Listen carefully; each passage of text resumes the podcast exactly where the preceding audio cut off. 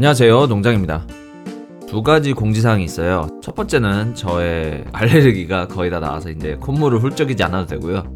두 번째로는 제가 원래 토요일에 녹음을 합니다만 토요일부터 아내와 3박 4일 여행을 가기로 했기 때문에 지금 3월 8일 금요일에 녹음을 하고 있고요. 혹시 그래서 이제 금요일에 나오는 뉴스가 있다면 죄송하지만 다음 주 마블 영화 뉴스에서 다루도록 하겠습니다.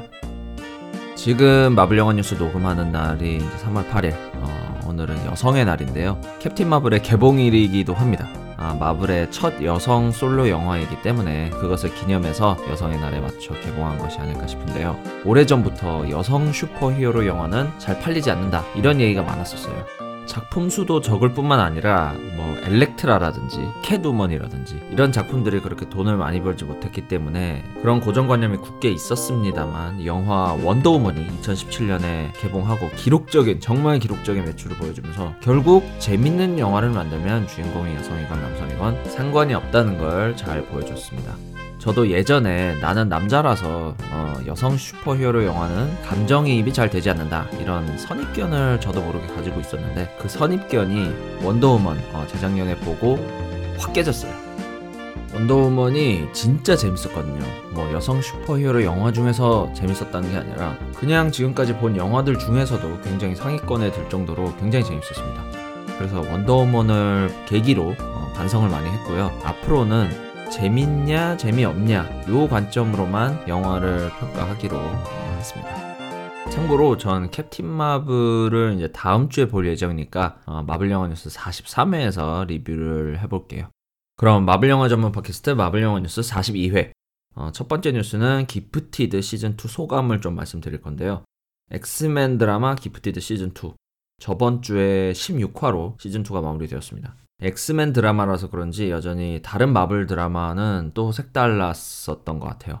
어, 개인 캐릭터의 이야기에 집중하기보다는 어, 엑스맨 단체, 뭐 드라마에서는 엑스맨은 해체되고 Mutant Underground 이런 단체로 새로운 단체로 나옵니다만 어쨌든 이 단체 내에서 mutant들이 어떻게 살아가는가, 어, 인간 사회와 어떻게 살아가는가 이런 부분을 잘 보여주는 시즌 2였다고 생각을 합니다. 그런데 개인적으로는 시즌 1보다 내용 흡입력 부분은 좀 약했습니다만 어, 대신 시즌 1보다 이제 더 다양한 mutant 캐릭터들이 나오기 때문에 보는 재미는 더 있었던 것 같아요. 저는 특히 이제 매그니토의 딸 폴라리스가 어, 늘 가장 멋, 멋있는 것 같은데 특히 이제 폴라리스가 아기를 출산하면서 출산의 고통에서 나오는 울부짖음 그리고 자신의 mutant 파워 이 두 개가 결합되면서 출산하면서 주변 환경을 다 박살내는 장면 이런 장면은 다른 마블 영화나 드라마에서는 안 나오는 장면이기 때문에 어, 새로웠던 것 같아요. 기프티드의 기본적인 내용은 인간과 함께 어, 조화롭게 살자는 Mutant Underground 파 그리고 인간을 다 쓸어버리고 mutant의 세상을 만들자는 mutant Inner Circle 파 그리고 mutant를 다 쓸어버리자는 인간 측 극단파 이렇게 3자 대결의 구도로 진행이 되는데요. 보통 엑스맨 영화를 보면은 인간 친화적인 어, mutant파 그리고 인간 적대적인 mutant파 보통 친화적인 게 자비에르 교수님, 그리고 적대적인 게 매그니토인데 드라마에서는 mutant를 미워하는 인간 측 조직도 보여줬다는 점이 어, 아주 훌륭했습니다. 이야기가 진행이 되면서 왜 그렇게 서로를 미워하는지, 왜 서로 싸울 수밖에 없는지, 서로 이해하면서 살 수는 없는 건지, 다양한 각도에서 이야기를 풀어주는데 이 부분이 요즘 현대사회의 모습을 잘 보여주고 있다고 생각을 합니다.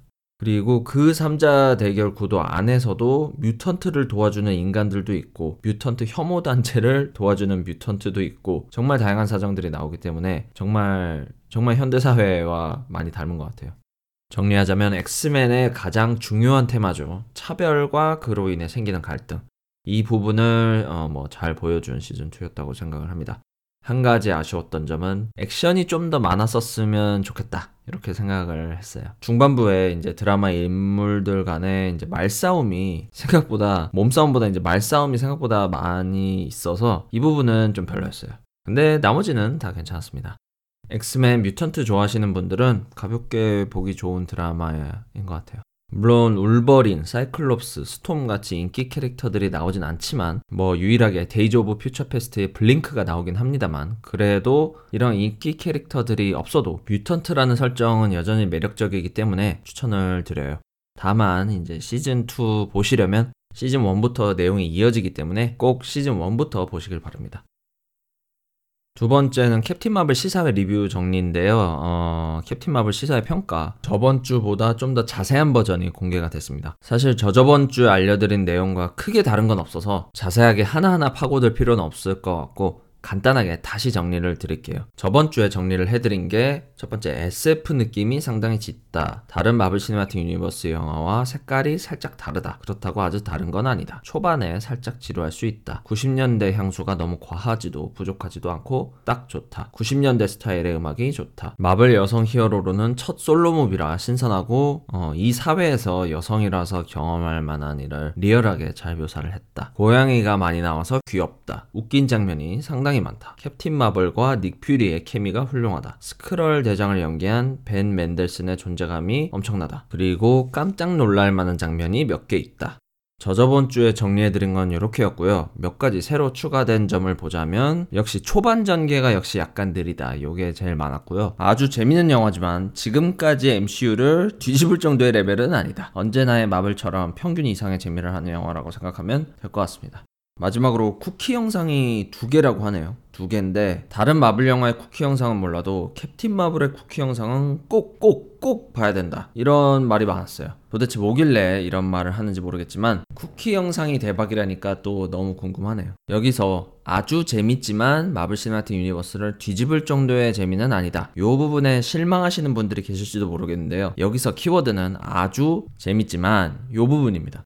캡틴 마블은 비록 혁명을 일으킬 정도의 레벨은 아니지만 이 영화는 아주 재밌다는 뜻입니다. 마블이 지금까지 꾸준하게 양질의 영화를 만들어서 그런지 몰라도 기대 수준이 너무 올라간 느낌이에요. 마치 이제 아이폰 나올 때마다 혁명은 없었다. 이렇게 하는 것처럼요. 어, 저는 재밌는 양질의 영화면 충분히 즐겁게 볼 수 있다고 생각을 합니다. 한국에서도 예매율 1위라고 하던데 얼마나 잘 될지 궁금하고요. 다음 주에 저도 영화 직접 보고 리뷰를 한번 해보겠습니다.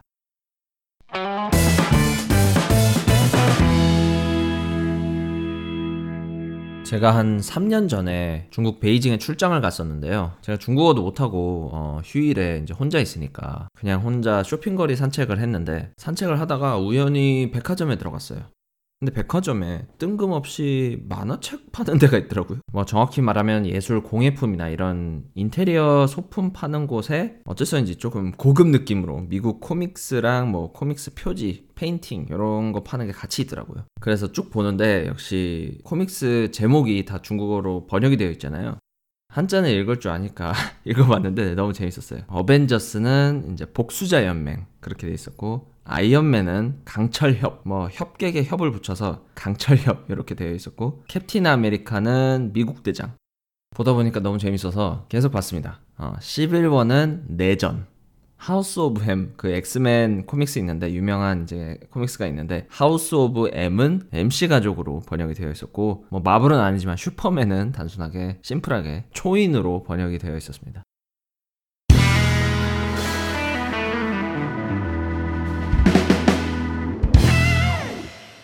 청취자 코멘트 읽어볼게요. 팟빵의 바닐라 무스님. 아, 로켓과 그루트 드라마라니 생각만 했는데도 재밌네요.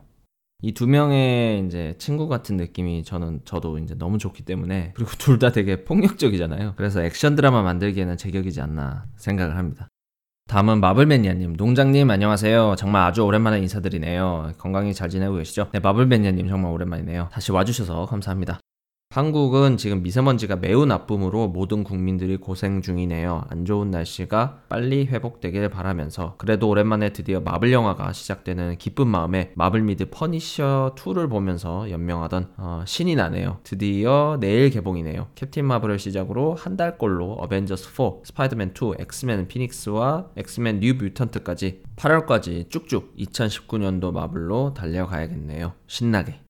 네, 저도 미세먼지 안 좋다는 뉴스 많이 보는데 마스크 꼭 챙겨 쓰시고요. 2018년 말에는 마블 Cinematic Universe 영화가 없어서 조금 힘들었는데 일단 지금 캡틴 마블, 어벤져스 Endgame, 스파이더맨, 어, Far From Home 이렇게 세 개가 준비가 되어 있으니까 기대가 되고 뉴 뮤턴트 다크 피닉스도 기대하고 있습니다.